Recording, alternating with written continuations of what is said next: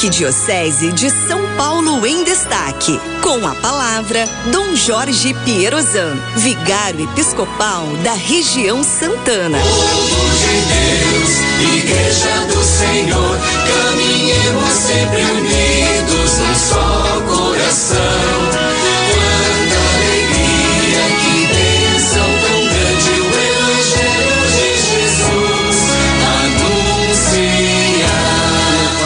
Seja nosso Senhor Jesus Cristo. Para sempre, para sempre seja, louvado. seja louvado.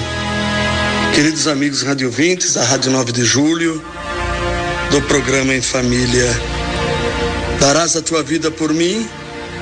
Em verdade, eu te digo: galo não cantará antes que me negue três vezes. Evangelho de João, capítulo 13, que é o evangelho de hoje, especialmente aqui eu estou falando do versículo 38. Evangelho da missa de hoje, e narra o anúncio das negações de São Pedro. Nessa atmosfera da última ceia, esse apóstolo, São Pedro, fica surpreso que Jesus anuncia sua traição.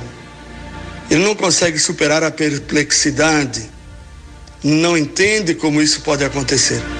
E olha, nós bem sabemos pelos textos bíblicos que Pedro desejava ser fiel até a morte e não queria que o mestre fosse entregue a seus inimigos para ser crucificado.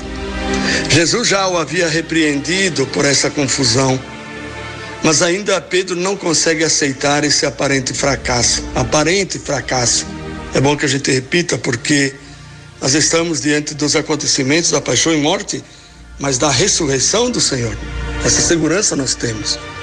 E a liturgia lembra que já se aproximam os dias da sua paixão salvadora e de sua gloriosa ressurreição.